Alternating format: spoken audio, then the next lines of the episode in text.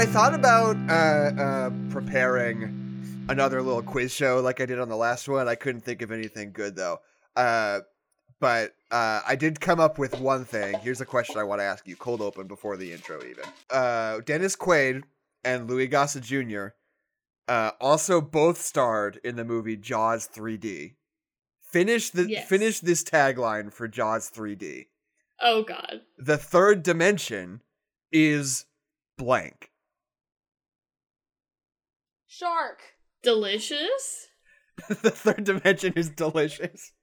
Because you're gonna get eaten by the shark. The tagline is the third dimension is terror. But it is also death. It kind of implies that it's not actually in 3D, but it is. It, it was in 3D. But it is. It is in 3D. But I listen. I know we're trying to be very spooky right here, but it is still in 3D. Just so It you is know. still in It 3D. is The third dimension is still depth. Listen. Yeah. If they should you just walk into the theater, and they kill you. Here's the 3D movie. it It was terror. should have been called Jaws 40 then. I mean, true. There was terror. There were three dimensions and an extra dimension of terror. Messed up. That's fair. That's fair.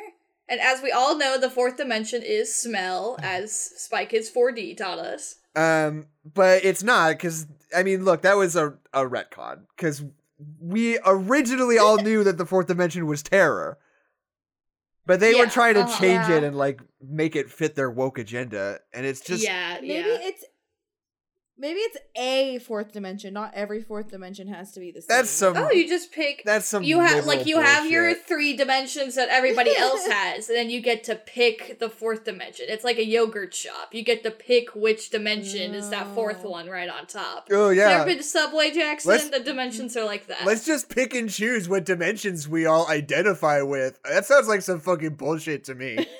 Tag yourself. I'm the dimension that is delicious. this is this is a bit of me pretending to talk like Republicans do not uh, reflect any actual Yeah, feelings I yeah, feel. listen. Hi, welcome to uh, the Cool Takes podcast, the only bad movie podcast where the bad movies are good, actually.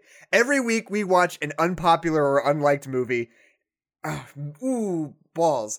Every Ooh, week we oh. mount a sincere and unironic defense of an unpopular or unliked movie in the hopes of successfully gaslighting our audience into having bad taste. And my name is Jackson. Uh, oh, I was going to say Jackson Ally McMurray because I was playing on Enemy. But then it just sounds like I'm fishing Nice. for praise, and I don't want to. ally. I don't want a virtue signal on main. Yeah. Mhm. So I, I guess I'm wouldn't. just regular Jackson McMurray It's just regular Jackson because you're always because I'm an always ally. an ally. That's true. You're always an ally. My name is Adeline. Won't stop sneezing, and I'm so sorry about it, McMurray. And my name is Keisha, the most thankful girl in the world. I was thankful we're talking about enemy mine.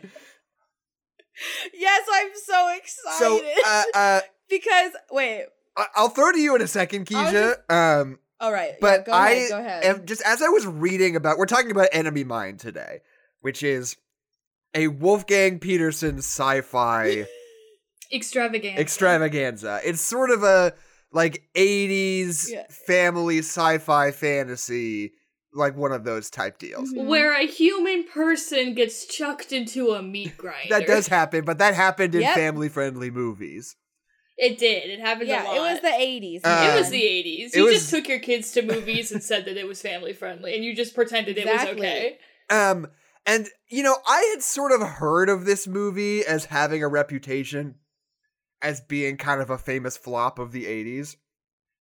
But I Yeah. didn't realize how much of a fiasco it was because like reading about the Mhm. history of it on Wikipedia, I'm just seeing that it was like spectacularly overblown and over budget. It made like a half of its budget back in its theatrical Yeah. release.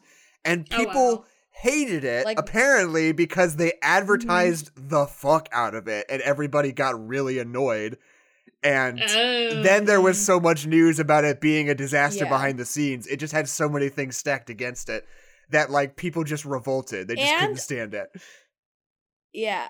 I heard that the advertising was also poor. Like someone in in high up advertising was reflecting on it and was like there were so many ways they could have advertised for this movie that would have made sense to what it was actually about, and they didn't do Right, any yeah. of them. Ew. So tricky. But I wasn't alive in 1985 when they were Hmm. advertising for this movie. I was born in 1997, and for some reason, my parents had this movie on VHS, and my mom liked it, and so I would watch it, and I was just enamored by it. I don't know what it was about this movie, but it just it blew me away. It it checked all of the boxes for me as a kid. And so I I wanted to I've never talked about this movie with another living soul outside of my family because no one has seen it. No one's even heard of it most Right. of the time. So this is so exciting for me. I finally it's been 25 years since I've been able to talk about this Do you want to So I'm do you want to give the people at home just a just a brief plot synopsis? Just give them a give them an elevator oh, pitch of course I do. Of course I do. Yes, yes, yes. I will do better than the advertising committee did back in Hell the yeah. 80s. So this movie is about it's in the near the not too distant future where peace on earth has finally been reached. And so We we, decided to do space travel. It's time for space travel now. But oh no out in space there's an enemy race of aliens called the Dracs. And they are very reptilian. They have a much different culture than we do a different language. And we are at war with the Dracs. The humans and the Dracs are. And so dennis quaid also known as oh nope jerry is the the alien Right, he has a dumb name. um, um, because I always just call him Uncle. Isn't it That's what the Will kid calls him, Willis? spoiler. Willis Davridge. Willis, You yeah, call him Willis. Davridge. Willis Davidge, Davidge, Which is the hardest So- human last name to pronounce. They picked exactly, a bad one. Exactly, that's why it's funny. So, so Dennis Quaid, he he's in the middle, the midst of a, s- a star war. Mm. There, he's flying against the Dracs. Pew pew pew! They're shooting at each other. They both crash land onto a desolate planet. They're the only two survivors on this planet, and now they have to learn to work together because they they hate each other. They hate each other as a race, but this planet is full of dangers. There are meteors. There are giant pits full of crazy snake reptilian monsters that eat people. There are these weird turtle things with a bunch of eyes. And I so through living together, they teach each other about their cultures. They teach each other their languages.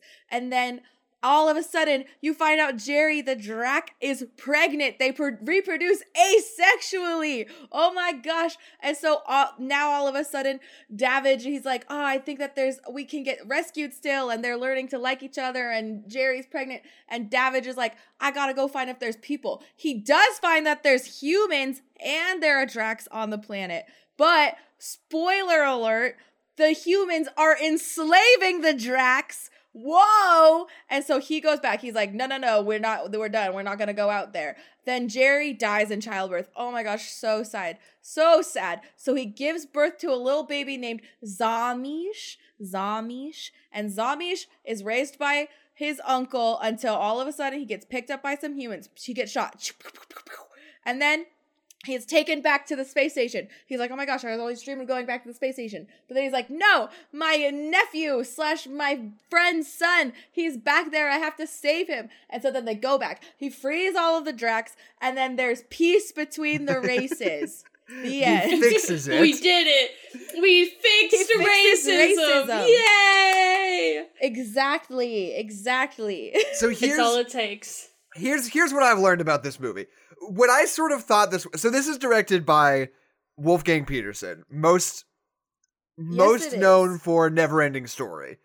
Um but Wolfgang Petersen has a really bizarre career.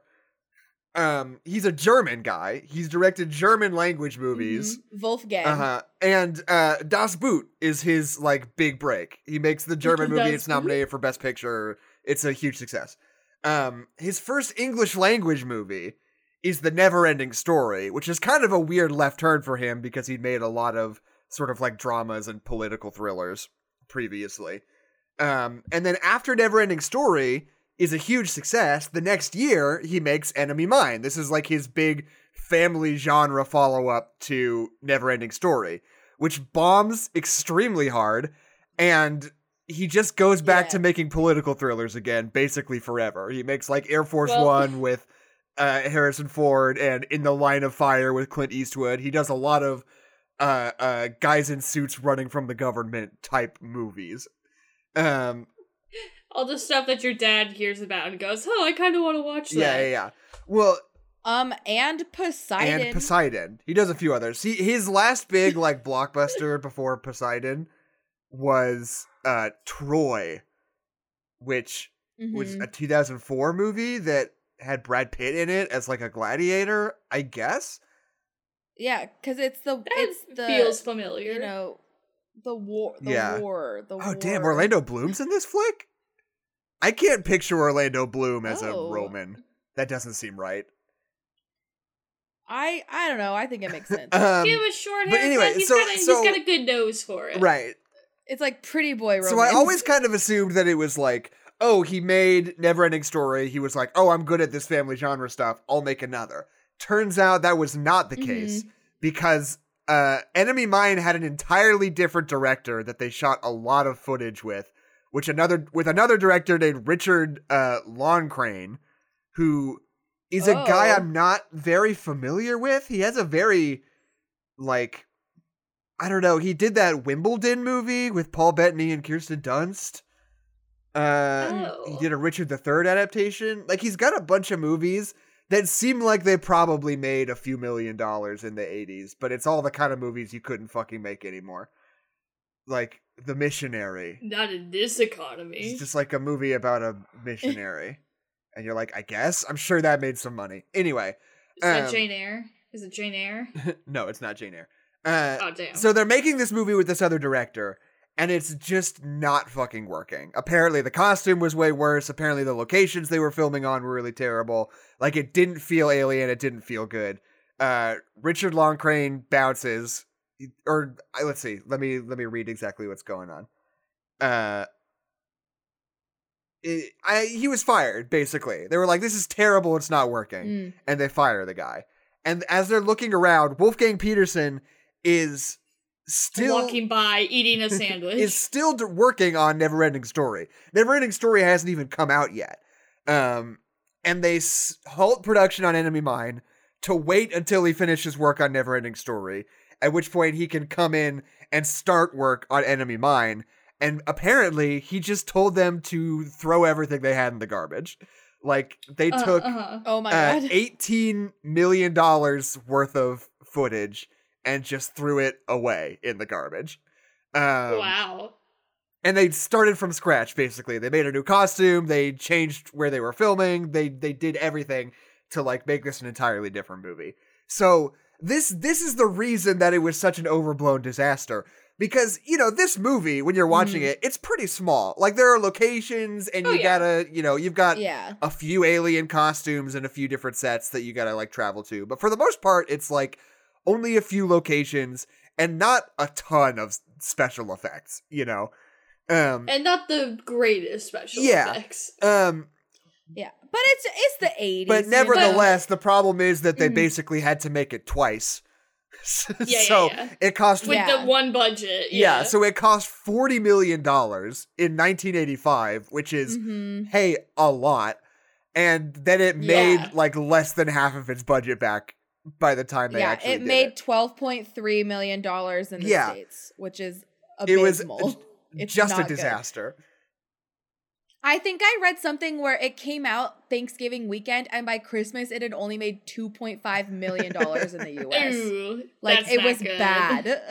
Um, so and I think you know, I think that, I mean, I watched the movie Adelaide, and I obviously, I don't know why I feel the need to point that out. Obviously, we watched yeah, the movie. I want to know how you guys. Uh-huh. I liked it. I thought it was I really good. liked it. I, I have a, a measured Yeah. positive response to this movie. I think it is fundamentally I think audiences in 1985 I just don't think could grasp onto this. I think you're like it's That's oh fair. yeah, so you get this there's like this asexual uh Uh-huh. gender neutral alien who uh has a child with himself and he forms a bizarre family unit with another man. I feel like that's Yeah. just too. Mm-hmm. That's just too Too much. Yeah, it's a bit too above deviant for the average American at the time. Like I feel like ninety percent of people going to see this movie in 1985 were like, "That was so weird." Like, what the fuck? Yeah. Yeah.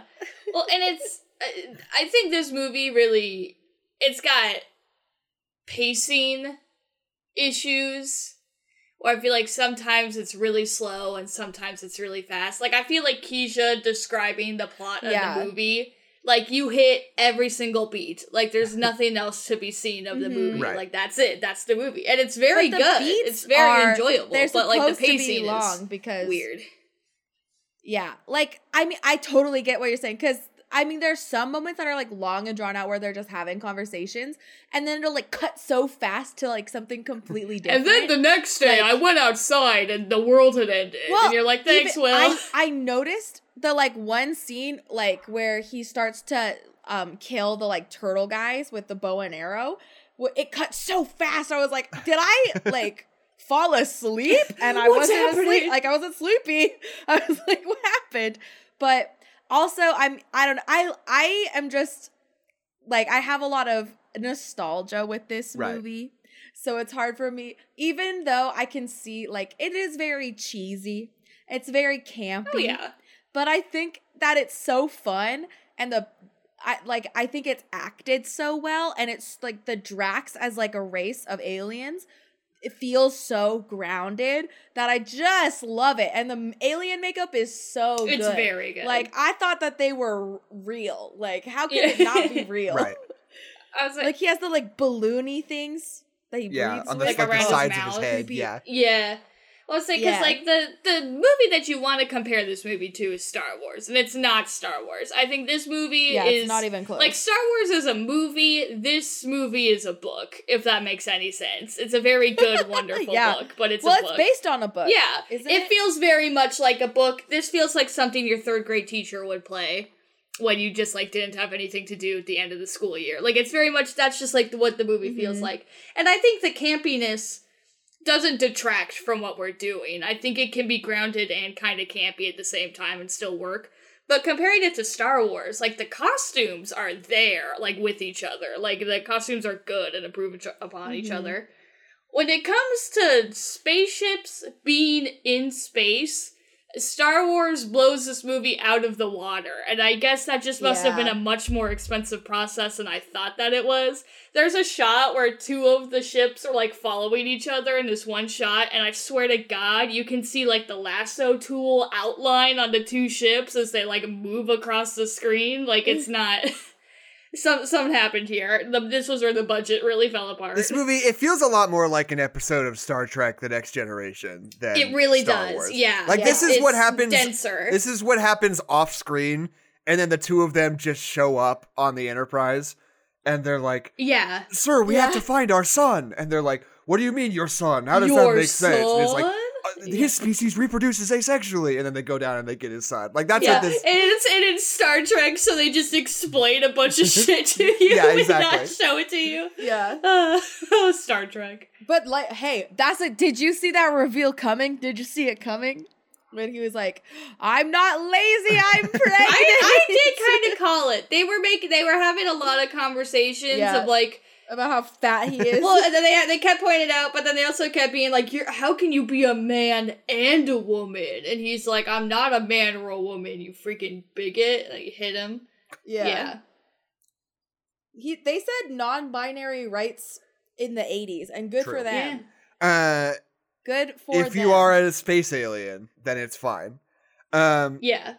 the yeah. I, I mean, and that's one of the other things. I feel like I have like a weird, complicated relationship with like the ideas presented in this movie because it is like an extremely green book ass movie where you're just like, oh, the solution to racism is to make a black friend. Just find a black friend and then you won't be racist anymore, right? Learn about their culture, and then racism Yeah. will disappear. And it's well, like, it's- but I. I mean, it's a little bit odd that like how straight up and down and cut and dry the metaphor is where it's just like we have a black man in prosthetic makeup playing the alien, Yeah. quote unquote, Yep, yep. and then it's Yep, like, yep, oh, yep, and yep, his yep. species are enslaved by humans, and you're like, okay. And then Yep, it's yep, just yep, like yep, yep, solving yep. racism through friendship all through And there. at one point, he literally is like, um, you white men are the colonizers. Yeah. Right. Not us. We are explorers.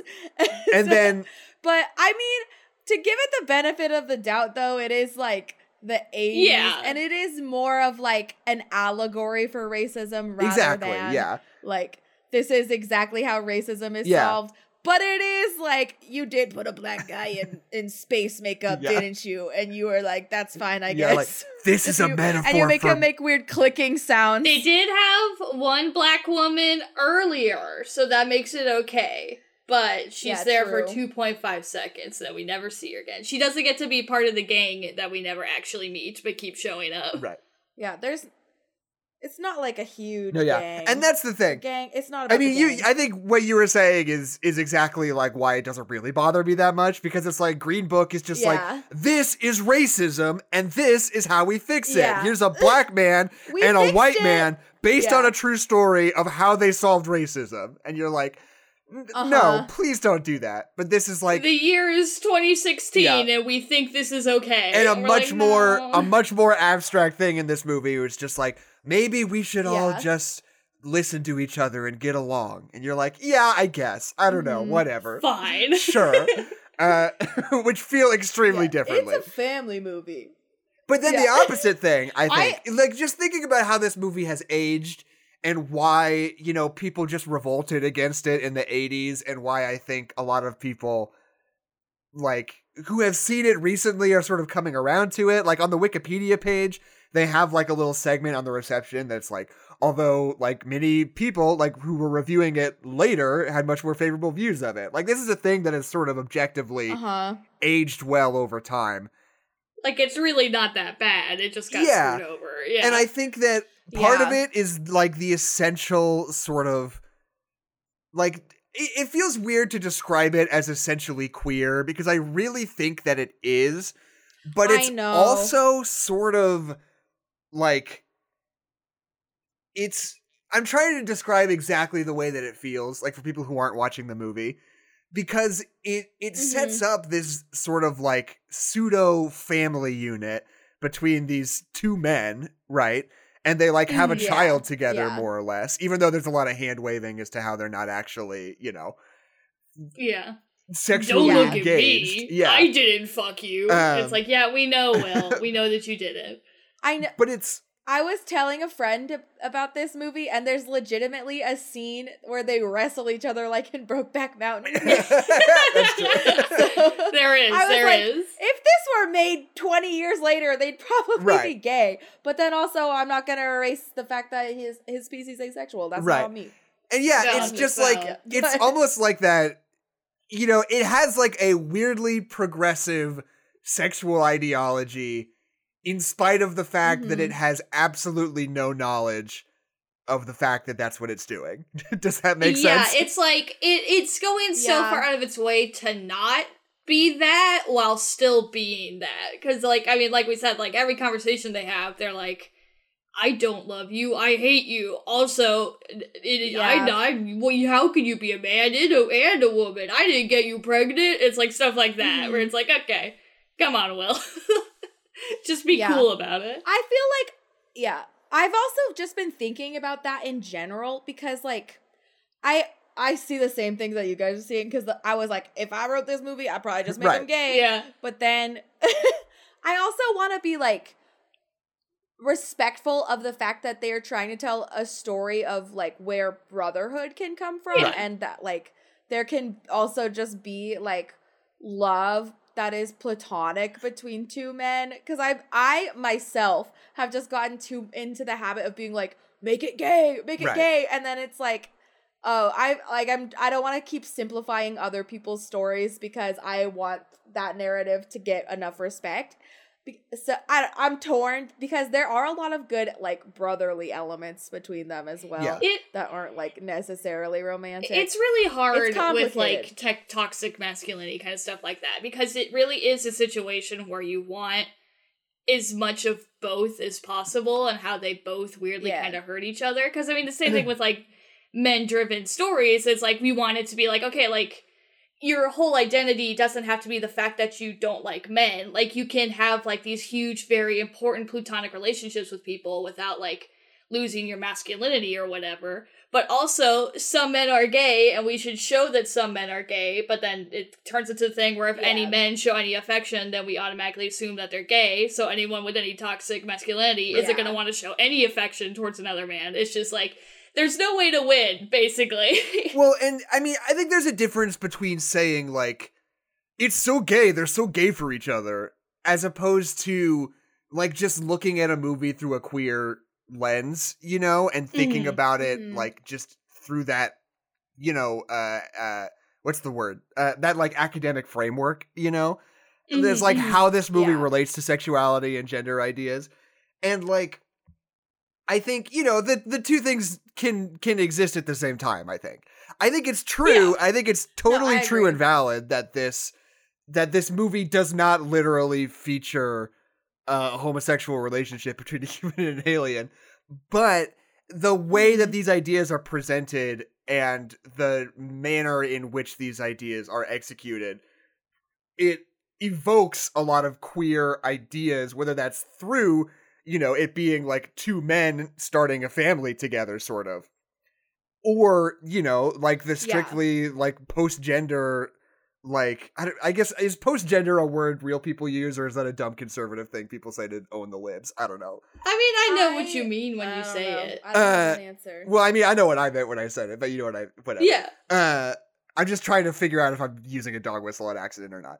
Um, but like the the sort of like uh, gender spectrum ideology of being like here are these beings that exist outside of the binary of of you know gender that we all subscribe to as a society. yeah.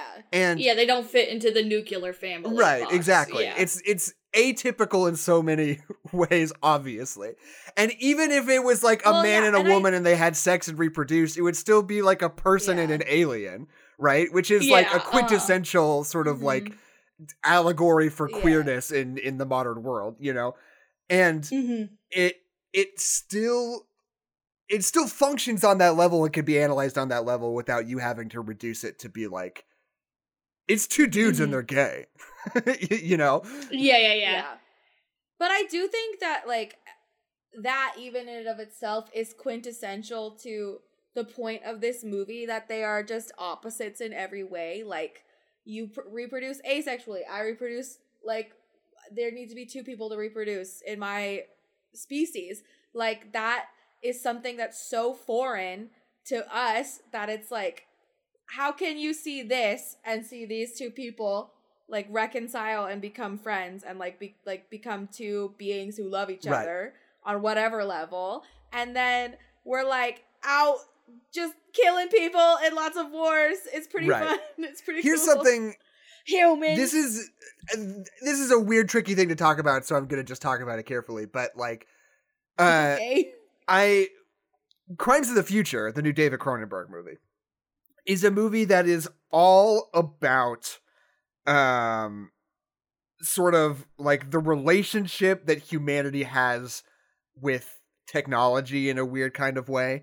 But it Mhm. is a really fundamentally sort of trans story in the sense that it's man, it's so hard to describe if you haven't seen it because that movie is so buck wild. But uh I mean some okay, so just some spoilers for Crimes of the Future. Part of the premise is that like humans are just sort of starting to evolve rapidly on their own and spontaneously generate organs for reasons that are a mystery to science. And you find out that it's because fun. some people are rapidly developing this capacity to digest and get nutrition from plastic. Um, so there's like a sect of people who are modifying themselves sort of in parallel to the spontaneous mutations in order to make themselves fully and completely sort of able to just fully embrace that lifestyle and eat plastic. Um, Mhm. And Viggo Mortensen Okay. Is sort of becoming one, but he doesn't know it. and it's all about his journey of like learning about that community and figuring out what it is and eventually sort of embracing it and becoming one of them. And, and just eating a whole bunch of and eating a whole bunch of plastic. But the movie is so fucking good and i love it so much and my weird little description doesn't really do it justice.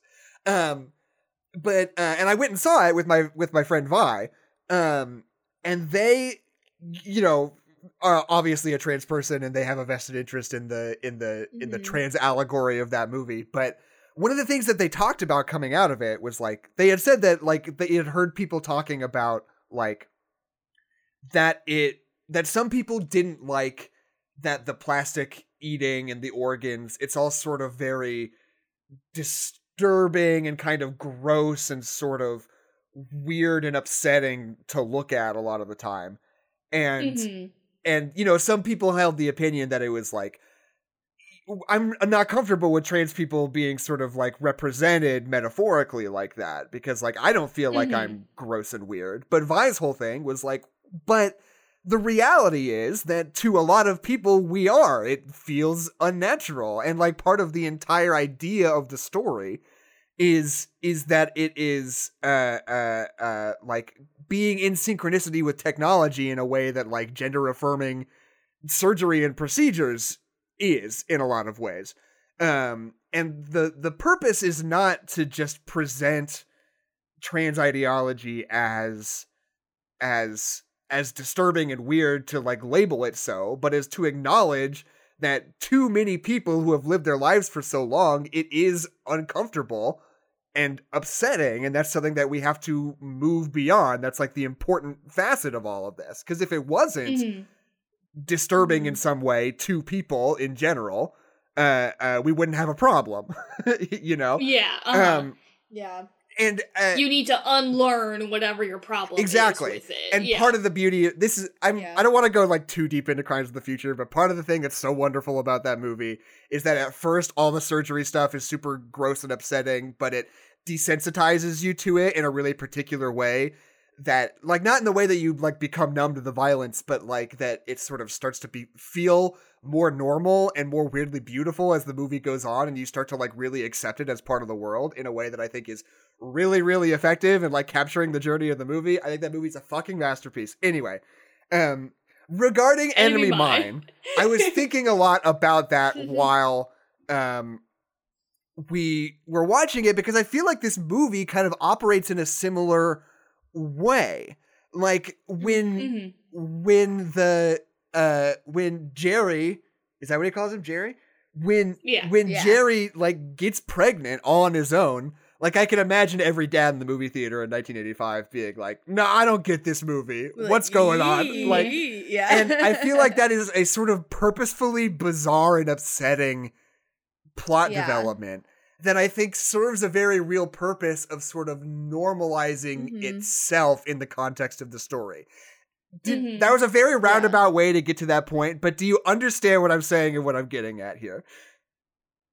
Well, yeah, I would say that like uh, it's the movie is particularly challenging the Right. audience to empathize with both of these Right. people. Like at every level. Like there's nothing it's like they never translate on screen what Jerry is saying. Like they don't ever write it out in words in English. It's always like you hear it and then maybe they might respond in English or maybe they'll get to the point where they're translating, they're able to translate back and forth, but it's it's particularly challenging the audience to say this is as far from human as you can Right. possibly get. You're empathizing with it Mhm. anyway.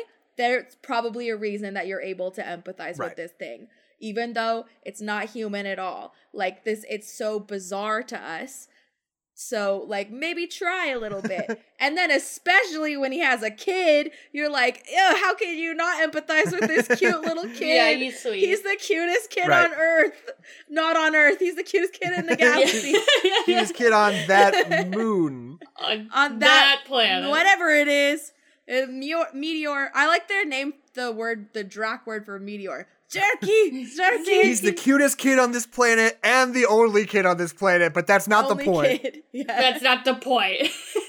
When okay, because that part when he, like so in the latter half of the movie um jerry unfortunately passes away and his son zamish you see him being raised by dennis quaid's Uh-huh. character and he starts to notice that he and his uncle he calls him his uncle they are they don't look Right. the same but like he all, doesn't know anything other than like the love that his uncle has given him and you can see the growth that dennis quaid's character has made for himself which kind of this point goes back to what we were talking about like looking at it through a queer lens but he so his uncle shows him just nothing but like love and then he still has a hard time coming to terms with his own self where he'll Oh, look yeah. at himself in the mirror and he doesn't like or the reflection because there's no mirrors Yeah.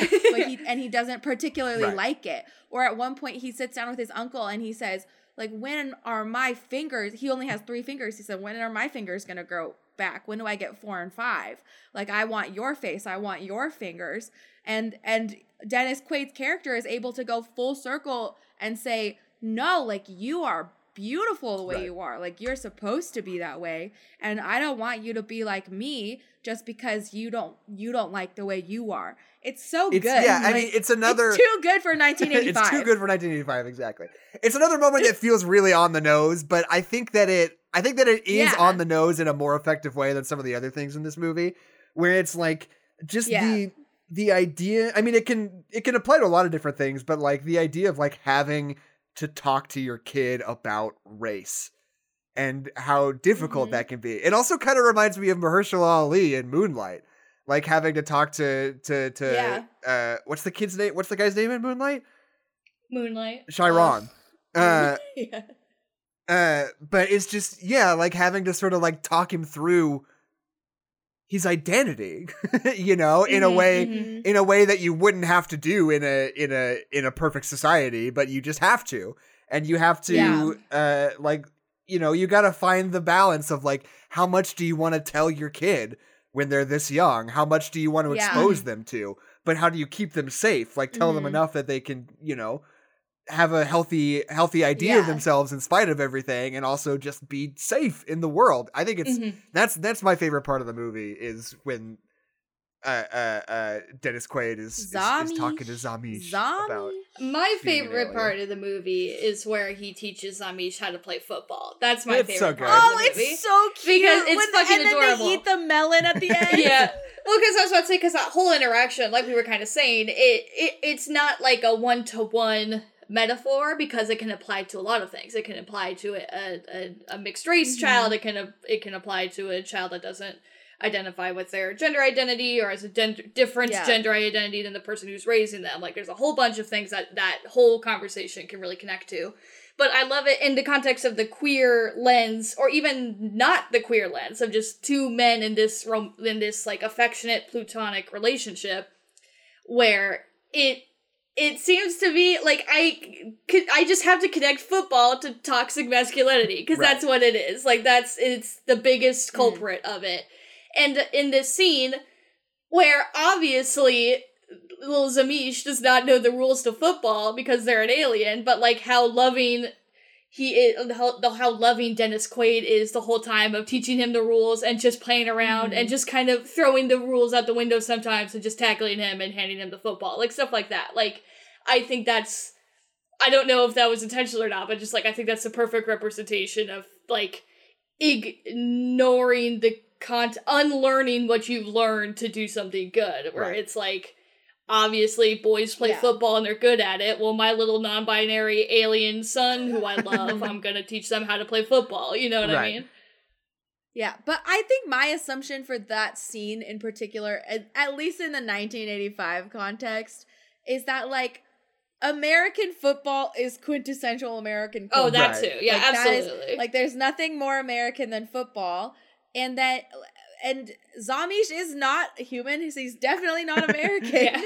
and so but it's something that he learns like he is able to learn and love that from a, an entirely different culture uh, from a place that he'll never ever visit and he is also at the same time at the very end of the movie like he gets accepted into drac society be, like via the uh, their like religion that they have to the way that they learn it is by having a master like you have to have a mentor who's teaching you the book that um Jerry gives to uh da- Dawich.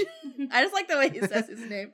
He gives to Willis Davidge, like, and he learns it as a human. Like he learns his a, a completely different species Right. religion and is able to teach it to a child. So this like child Zamish is a perfect uh, like amalgamation of these two entirely different cultures and like especially in 1985 when like there still weren't that many like mixed race Mhm. kids Mhm. it, it's a really inspiring story to see even though it is ham-fisted and it's silly and it's a melon and and it's in a and, and it ends with a weird uh mine chase Right, scene yeah. Yeah. uh, like it's it's a cool thing to see because I especially like talking to my grandparents and like my parents even it's it's something that like when you're an immigrant to a place like you just keep to yourself and you don't like you're too scared to learn about other cultures or like Mhm. if you're from that culture, there's no way for you to dive into learning about other cultures. And our generation, or generation even a bit above us, has been way more um invitational in inviting other people to experience different cultures.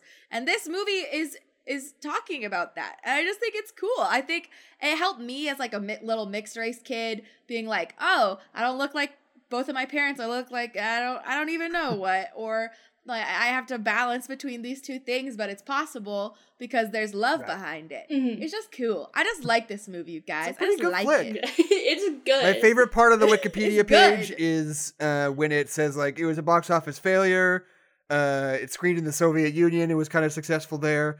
And then the final page in the first, or the final sentence of the first paragraph, totally unsighted, unsourced, just says it later gained a cult following. Period. You're like, Yeah. Did it? I period. guess. Did it? According to who? I don't know. Whatever. Yeah, I've- said yeah, it I've does. literally never met a single person who's watched this. I was about to say I only heard of this movie when Keisha wouldn't stop talking about yeah it. no yeah and i mean Yeah, as i was it's as i was looking at sort of reviews on Letterboxd and stuff and on imdb or whatever like most of the reviews coming from people like in the last 10 years are like you know are pretty positive like it's it's not like they're like wow Mhm. this actually is the best movie ever but they're just like yeah this was Yeah. kind of sweet this is like a nice fun little movie as opposed to in the 80s when people were just like fuck this what are you talking about I don't get yeah. it. I don't get it. um i do Are they gay or not? I do gotta say, Not- crazy about Dennis Quaid in this movie. Not my favorite. Not my Oh, favorite yeah. performance of the it year. should have been Matt Damon. If this was Matt Damon, Should let me have tell been ya. Matt He was Damon. He would have been ten years then. old. I'm not talking about literally. Come on, Jackson. Uh, what's my favorite Dennis Quaid performance? Just because of the Martian. I mean, yeah, Um, but like, when do you want to see? probably- When do you want to see Matt Damon holding a little baby alien? I would. Isn't Matt Damon also like the villain of Interstellar? So I don't maybe it could be Paul Dano. This movie is kind of like Swiss Army Man if you think about it. If you think about it. Uh, okay, you want to know I, another I think movie? no. You know what? No, no, no, no. It should be Tom Hanks. That's who it should if be. Tom Hanks would be pretty good. Yeah, I don't know. It's hard for me to not see Dennis Quaid in this role because Yeah. I've been watching it. Okay, since I was a actually, no, I want to see. No, hold on, hold on. I want to see Tom Hanks throw a man into a meat grinder. no, that's, That's the what thing. I want. I don't think I think he has to start feeling mean. I don't know if 80s Tom Hanks can convey that kind of meanness.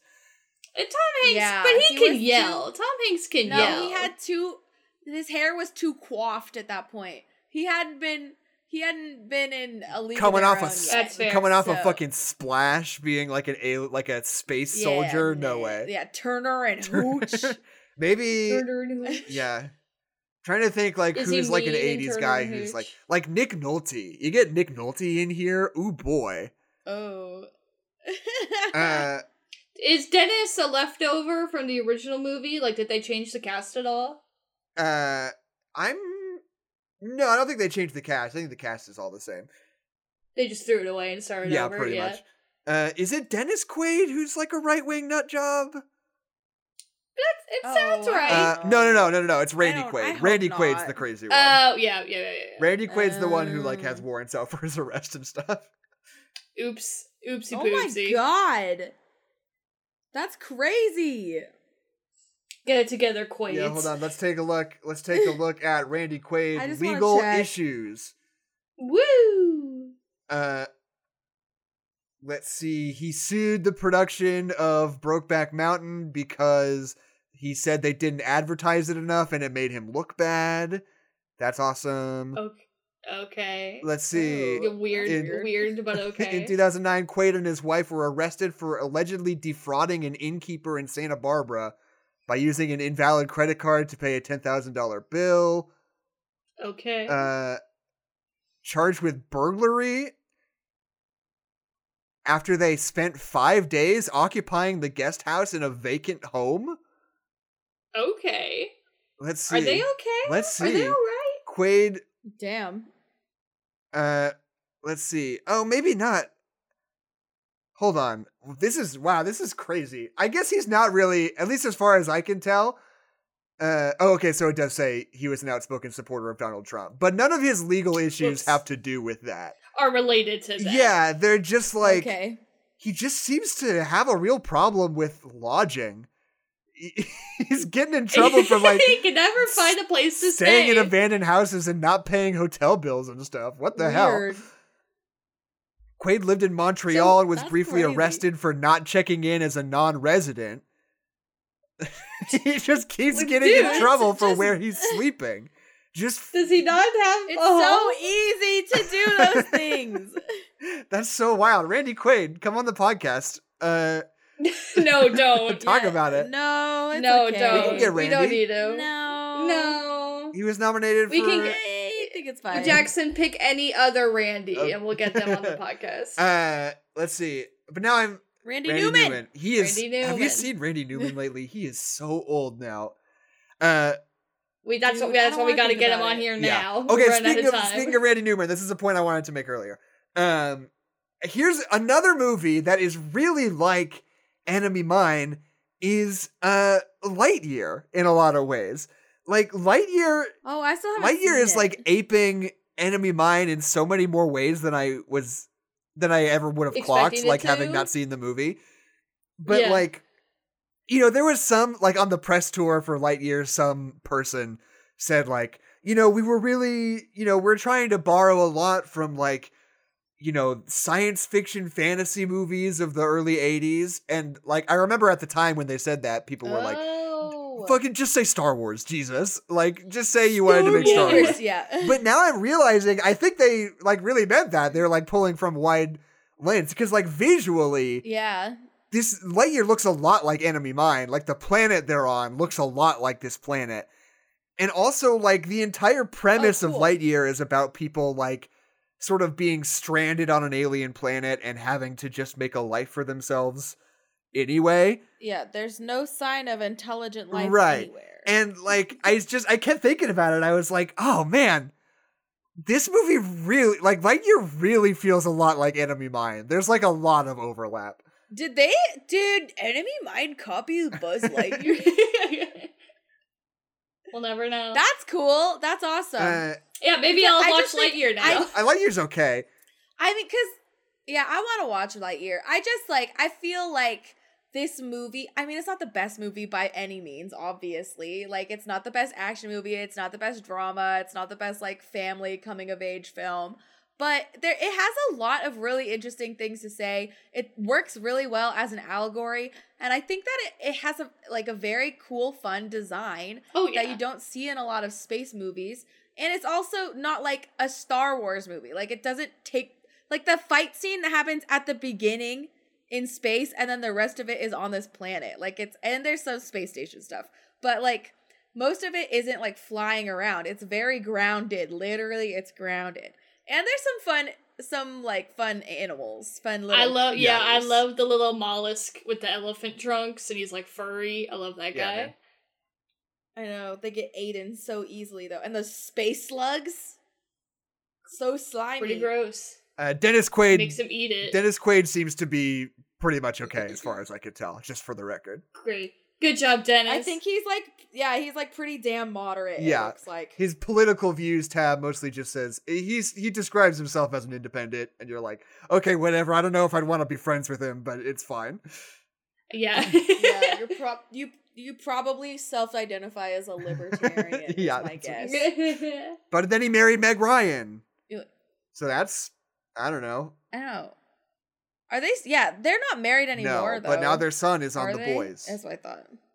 Mm, Yeah, I know. He's the boy. He's the Well, titular not the boy from The Boys. He is the boy. he's a boy. What if the boys was actually just called a boy? A boy? boy. A boy's story. A boy story. a boy story. I've been watching. I've been watching the first season of The Boys, and like as much as I hate to like just really jump on this train, like the the Boys is super fucking good, you guys. Like it's it's no, real it's good. real good. It's like It's good. I read the this. is- We're just gonna do. It feels like we're kind of wrapping up. We still got some time to kill, so I'm just gonna riff on whatever else. But like, We're just gonna talk about the boys now. like the boys, it's just one of those things where it was just like, oh, I don't know, it's just another one of these fucking comic book shows, and it's on Amazon, and t- teenagers are really excited about it. So you're like, I'm sure it's fine, but like whatever. But I've been watching the first season. I'm like, oh damn, this is like. This is like too real sometimes. Like this makes me kind of upset Yeah, to watch. yeah. Like it's that that's that's probably my biggest reason I don't want to watch it because I'm like I don't want to be sad. Yeah. and I know it's gonna it's gonna make me upset. It's trying to make me upset. It's going to succeed. And it's such a fascinating thing because, like, I read the comic books that The Boys is based on, at least a few of them. There's a, Mhm. it's a super long running series, but I read like the first ten issues, and like those comic books are like so much darker and more violent and edgier than like the show ends up being, and it's, but it's just it doesn't. It doesn't affect you as much because the show, the comic book is just like everyone's killing and fucking and dying and there's orgies and like all this shit and you're like I mean yeah I don't know it's kind of fun to engage in stuff like that sometimes and be like oh hell yeah this is so edgy like that has Yeah. an appeal But it's not like it's not based. right exactly I mean it is a little bit Yeah. it's just like basically it's just like if superheroes were real then they would just probably be evil but not like comic book evil like real life evil like they'd just be sex Yeah. predators and corporate stooges and you know totally callous towards human life and you're like yeah that makes sense to me and it just presents that in the most like callous like dark way they can think of. Whereas like the boys tv show is like so much less nihilistic than the comic book is but it like is less nihilistic in a way that brings it closer to real life where it like feels so much more nihilistic you know and like actually Mhm. feels like something. And like it's just it's fascinating. I'm fascinated by it as a piece of adaptation Yeah. Is it as good as adaptation? mm, no Oh, adaptation's still better well, can't Yeah. can't win them all. if i had to if i had to do the rankings i'd say close number two the boys i'd say number one adaptation starring nicolas cage there you go. Yeah. All right, absolutely. fair enough. Fair enough. uh Keisha, where did you watch that film when we watched it? no she wasn't here yet um, I didn't watch it with. y- I didn't watch it with you guys. No. But you have It's- seen it though right It's, it's, it's a wild film. It's it's pretty crazy. well, please, dear audience, if you're listening, I think you should watch Enemy Mine. It's pretty good. It's pretty a- good. it's a really good allegory for empathizing with people who are entirely different than you. And the makeup's really good. If you like makeup, you should watch this. yeah, if you're instead of watching your daily uh makeup artist, watch this instead. Mm, mm. Uh Exactly. Do Exactly. you when you okay when you say make makeup artist out loud, do you say moi or do you just say makeup artist? what Wait, what? No, because when they write it out online, they're like, "I'm an MUA. I'm a makeup artist. I'm a moi." But I'm I always want to just go, "I'm a moi," but I don't think that's. I, I- don't think you actually say don't the think i I have literally never heard that before I've my never life. Oh, this is I've it's an epidemic, the- you guys. The acronym. Oh, see, I don't like. I don't watch makeup tutorials. I don't or anything. either. I'm I more of a face. should. oh, okay. Yeah. Well, then how do you know moi? It's because I. It's because I'm in tune with queer culture, Keisha. because she lives I for watched- the drama. Oh well, my bad. I live for the drama. Oh, I see. I see. I see. I see, watch see. Trixie Mattel do things, and then she talks about other watch makeup Trixie artists. Mattel do things. There you go. I but I don't. I've never seen Moi, but I guess I don't like read the description. I just watch the video. Yeah.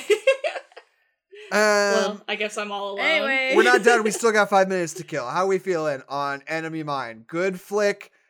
Dennis Wait, Quaid. Anything so that wait, we hold on. didn't Instead touch- of coming Wait, wait, naturally wait. to a conclusion, Wait. we're just gonna No, no, churn no, out wait, wait, five wait. more Yes. minutes. Pause. T T T T. We can we let's talk about the mine scene. Let's talk about the end of the movie because When all the '80s villains okay. come out. Yeah, because this movie can could not help itself but fall into the pitfall of an 80s villain. Oh Right. yeah. Because- Oh yeah.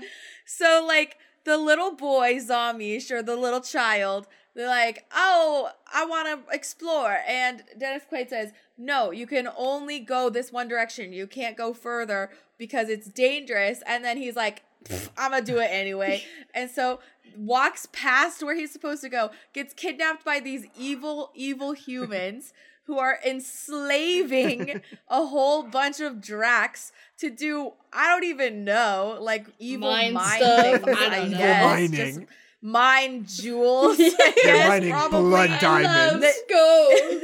blood, yeah, blood diamond mining, which again is a, a bit on the nose. it's tricky, but then so Dennis Quaid runs after him, and they're like, "Ooh, who's this crazy man? Like, what up?" And he's going to try to save Zamish, and they shoot him. Bam, bam, and he falls down, and you're like, "Oh my god, he's dead! He, there's no way he survives this." How is And he gonna crazy finish the because then you see this, like, narration? helicopter Yeah. light coming, and it's like it goes back and forth. It's such a cool shot, and it, and it goes past his. He's like splayed out like starfish style, like he's just super dead. And like go back. the best part Yeah, of this fucking movie, I think, is like there are like two little moments that I think are just like wonderful, beautiful pieces of screenwriting. And like, I mean, the first one is like right at the beginning when he's like with his whole crew, and that one guy is like, "Oh, I'm seeing this girl," and they're like, "What? Her? The one we called the Oh, white yeah, balloon so because she's so fat?" And he's like, "I mean, yeah, Yeah. but Jesus, dude, chill out."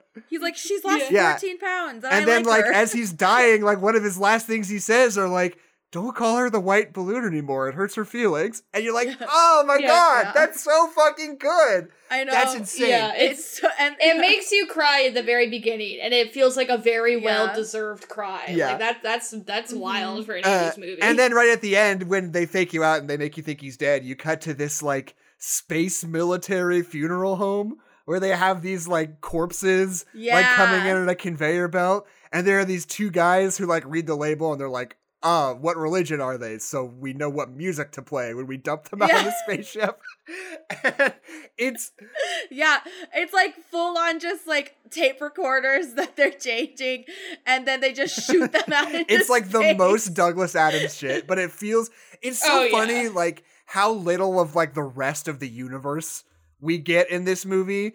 But just like the little bits, there's something that's like so cynical and like Douglas Adamsy about it in a way that like kind of weirdly doesn't mesh with the rest of the movie, but feels like it kind of does in a like fun contrast kind of way. I don't know. I I really like it. Yeah, and I, I don't. It's so cool because like in the beginning of the movie, you see like not the beginning. It's more in the middle where like Jerry starts to teach Davidge like all of the book. Like he and he Davidge asks, he's like, "Why do you keep reading that book? What's so cool about it?" And this isn't about religion. Like that's not the important thing. But he asks him about his culture and and Jerry's like, "Okay, I'm going to share this with you even though like I'm still a student. I'm not worthy of being a teacher. Like there's no one else here and I want it's important to me that you learn this." And so the little it's like a little tiny metal book and the metal book is what stops him Yeah. from getting shot Yeah. to death. And so they've like they like he like pops up he's like, "Whoa!" like he's alive. and then and then he gets Right. a haircut. and then they and then And they it's take like, his fun but hair he, away.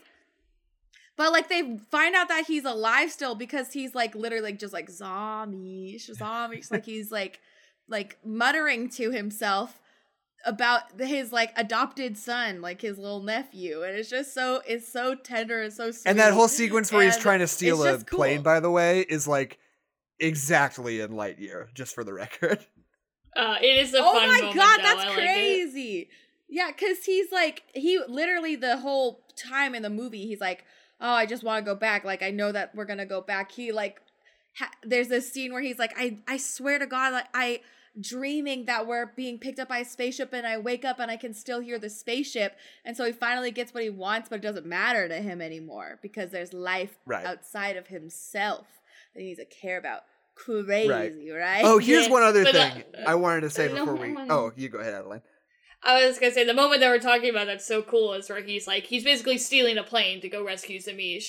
And so he like gets Yeah. into the plane and they're like, uh, you're not authorized to be in here. Stop stop it, bad boy. Stop doing Yeah. that. And he's like, So you can either open the door or I'm gonna fly this plane directly through the wall of the spaceship. Yeah. You can make a choice about it. And they're like, uh, fuck, I guess we'll open it. And he's like, You're not taking Yeah. long enough, so then he shoots the door open and flies out. Yep. It's sick. It's sick as hell. Like hell yeah. yeah. it's so good. No, uh, I know, and his his little haircut. yeah. No more beard. Well, the thing about the other thing I like about this movie is that like it you know it is not literally but like uh, sort of conceptually it's kind of a single location movie right like it takes place Yeah. in one Mhm. place you're staying with these characters the entire time and so many movies like that that sort of try to be a single location movie can't commit to it and have to have a B plot with the guys on the planet or flashbacks yeah, woven in like so you can film up to the somewhere else Yeah. or stuff like that. Uh, like like I watched uh, just as a random example, I watched The Princess the other day on Hulu because I was like, uh, uh, Derek Kolstad produced this, so I guess I want to see what it is. I thought I was gonna hate it. It was okay. Yeah. Uh, but that that's a movie that's like okay, so there's a princess in a tower. It's like the raid. She just has to get down to the bottom of the tower and fight her way through a gazillion guys. You're like, if that's, That's the movie, fun. that's great. But they can't just do that. They can't commit to it being a single location movie. yeah. They have to cut to her family on the ground and their drama and have like a bunch of extended flashbacks. So even though, you know, it's kind of generally a single location movie, like they can't commit to like being with Joey King the entire time. Uh and this movie really commits to being with the two of them the entire time. Like Yeah. Yeah. you don't cut to somebody else, you don't get a flashback, you don't get like some some like, you know, other part of the planet that you're that is thematically related or whatever. Like it's all them the entire time. Which I think is kind of a blessing and a curse. I think a lot mm-hmm. of the like pacing issues you talk about just come from that, that you have to Yeah, no doubt. fill time, but it certainly feels better than like a whole other subplot that you don't give a fuck about. Because when you do that, there's always yeah. one you care less about, right? Yeah, yeah, yeah. and whenever Well, you cut to to the say- worst one, you're always like, oh, come on. Ugh, and I gotta deal with this. Oh, who yeah. cares? I was like, because I was about to say the little B team that we like meet up with, who is like the people he's flying with at the very beginning, and then he kind of reunites them at the end of the movie. I think it's kind of funny that these are these used to be the most important people in their life in his life, and we don't know who the Mhm. fuck they are or why they're here or what their relationship is. Right. Like, I think that's just so funny. Of like. He's got this new wonderful relationship in his life, and it's completely blocked out. Because at the beginning of the movie, you're like, "Oh, these are his best friends in the whole world," and then we just like don't think about them for the whole rest of the movie. Like, I don't even know what these fuckers' names are. Right. Like, I just think that's so fascinating, especially for like an '80s movie. Like, you think, "Oh, we're gonna have the team, and there's the hot girl, and there's the Mhm. funny one," you know. But we're like, no, we don't know. He doesn't. They're not important right now. right. Yeah. Uh, I can see how this movie was hard to market in the 80s because Right. like it's space but like it's very slow. It's not Yeah. like there aren't battles. There aren't huge like even the scene where he uh Davidge gets like wrapped around like the pit monster grabs him with its long tongue Yeah. or whatever it is. Like that scene could have been like adventurous, but it was a lot more about the fact that Jerry like heard him crying and came Right. and saved him. Like that that's the point. Like you don't really see that much action. you know happening. what? You know what I've learned from this and a lot of our other episodes? This is a this is a, a genre movie that foregoes general genre things in favor of just being about feelings. And Yeah, seems like yeah. people don't And I like love that shit. Seems like for the most part, and I can't like and I do. Yeah. this is what Eternals was. This Maybe is what fucking Yeah. uh what's another good Uh, example? Maybe it's because we're really smart and everyone else is really dumb. I have thought really that. I do think that sometimes.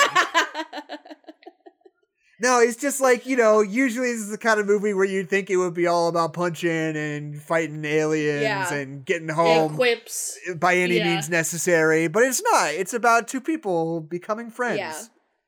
And I just, I really like just how equal, like, there's just equality through the board. Like, there are, you know, that bit where, um, like, Davidge is like, um, Mickey Mouse. I learned wisdom from Mickey Mouse. Right. And then, like, he's laughing, he's like chuckling to himself because Jerry's like, Your Mickey Mouse is an idiot. And Him thinking like, he's saying something not- profoundly yeah, blasphemous. like but- some yeah and Yeah. it's just like that's not offensive at all but then there are other times where like jerry will say something about davidge that davidge doesn't understand and he'll just be chuckling to himself like and we're like we don't know what that means but you can tell that like they're just they're getting the same quips out on each other Right, yeah, they're Yeah. getting their licks in.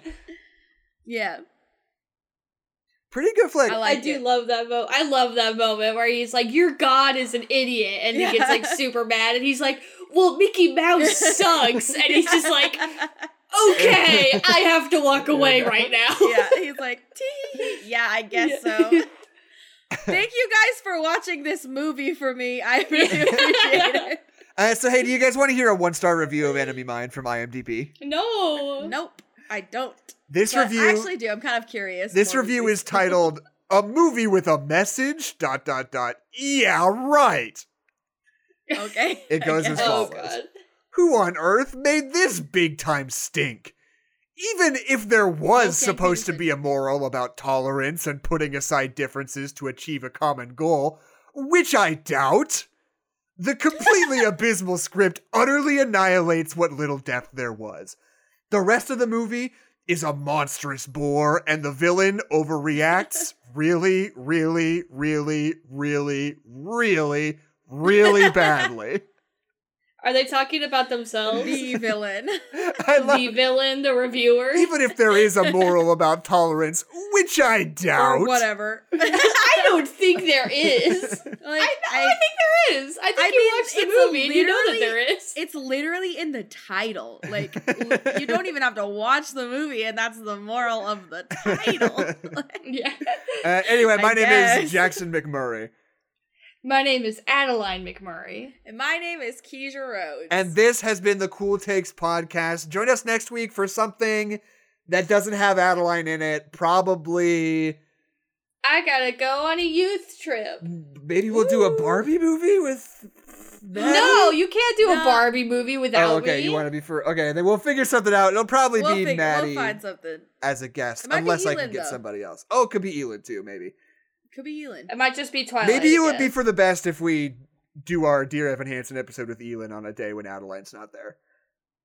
I, I don't. Wait, I don't think Adeline could keep it to herself.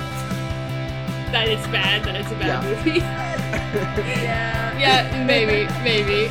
Yeah, I yeah maybe yeah. I think if I watched Dear Evan Hansen, I probably couldn't keep it to myself. Uh, okay, so anyway, thank you for listening, and we'll see you next week. Goodbye.